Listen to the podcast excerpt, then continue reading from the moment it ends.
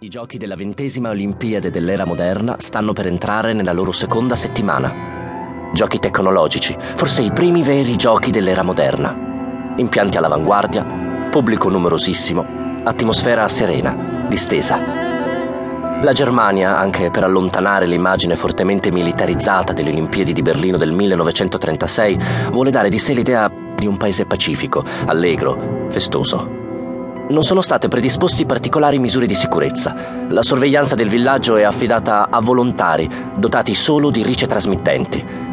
Fino a quel momento, dal punto di vista sportivo, sono stati giochi ben organizzati, con impianti modernissimi, prestazioni sportive esaltanti.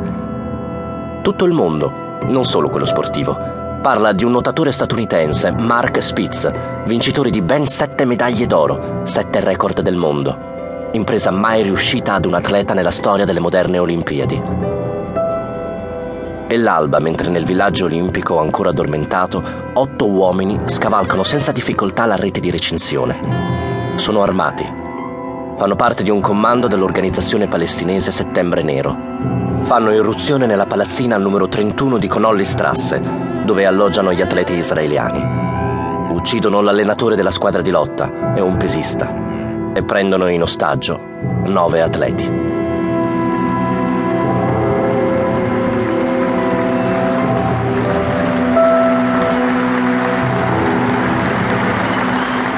E sette. Sì, sette.